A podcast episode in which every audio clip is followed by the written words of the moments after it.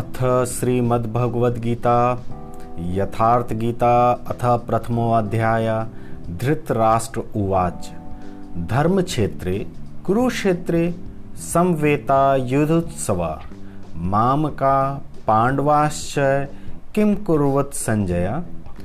धृतराष्ट्र ने पूछा, हे संजय धर्म क्षेत्र कुरुक्षेत्र में एकत्र युद्ध की इच्छा वाले मेरे और पांडु के पुत्रों ने क्या किया? अज्ञान रूपी धृतराष्ट्र और संयम रूपी संजय। अज्ञान मन के अंतराल में रहता है। अज्ञान से आवृत मन धृतराष्ट्र जन्मांध है। किंतु संयम रूपी संजय के माध्यम से वह देखता है, सुनता है और समझता है कि परमात्मा ही सत्य है।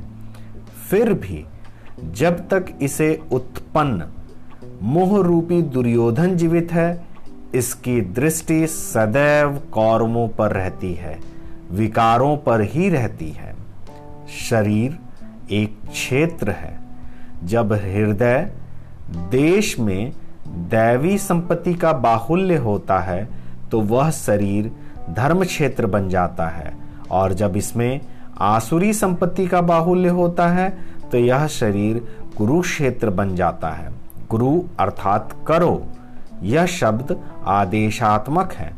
श्री कृष्ण कहते हैं, प्रकृति से उत्पन्न तीनों गुणों द्वारा परवश होकर मनुष्य कर्म करता है।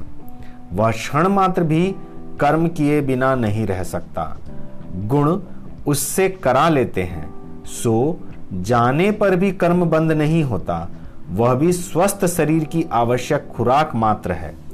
तीनों गुण मनुष्य को देवता के कीट पर्यंत शरीरों में ही बांधते हैं। जब तक प्रकृति और प्रकृति से उत्पन्न गुण जीवित हैं, तब तक कुरु लगा ही रहेगा। कुरु का मतलब कर्म। अतः जन्म, मृत्यु वाला क्षेत्र, विकारों वाला क्षेत्र कुरुक्षेत्र है और परम धर्म परमात्मा में प्रवेश दिलाने वाली पुण्यमयी प्रवृत्तियों, पांडवों का ध्येय क्षेत्र धर्म क्षेत्र है। पुरातत्वविद पंजाब में काशी प्रयाग के मध्य तथा अनेकानेक स्थलों पर कुरुक्षेत्र की शोध में लगे हैं। किंतु गीताकार ने स्वयं बताया है कि जिस क्षेत्र में यह युद्ध हुआ, वह वहाँ है। इदम शरीरम कौंतेय क्षेत्र मित्य भी दियते अर्जुन, यह शरीर ही क्षेत्र है, और जो इसको जानता है, इसका पार पा लेता है। वह क्षेत्रज्ञ है।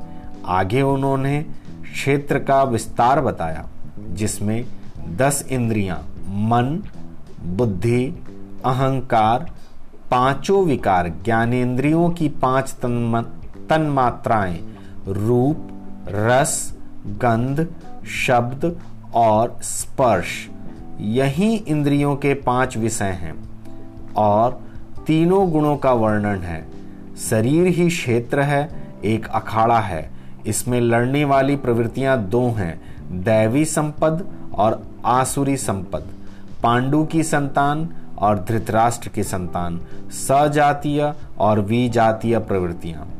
अनुभवी महापुरुष की शरण जाने पर इन दोनों प्रवृत्तियों में संघर्ष का सूत्रपात होता है। यह क्षेत्र क्षेत्रज्ञ का संघर्ष है और यही वास्तविक युद्ध है। विश्व युद्धों से इतिहास भरा पड़ा है, किंतु उनमें जीतने वाले को भी शाश्वत विजय नहीं मिलती। ये तो आपसी बदले हैं। प्रकृति का सर्वदा समन करके प्रकृति से परे की सत्ता का दिग्दर्शन करना और उसमें प्रवेश पाना ही वास्तविक विजय है। यही एक ऐसी विजय है जिसके पीछे हार नहीं है। यही मुक्ति है जिसके पीछे जन्म मृत्यु का बंधन नहीं है। इस प्रकार अज्ञान से आच्छादित प्रत्येक मन संयम के द्वारा जानता है। कि क्षेत्र, क्षेत्रज्ञ के युद्ध में क्या हुआ। अब जैसा जिसके संयम का उत्थान है वैसे वैसे उसे दृष्टि आती जाएगी।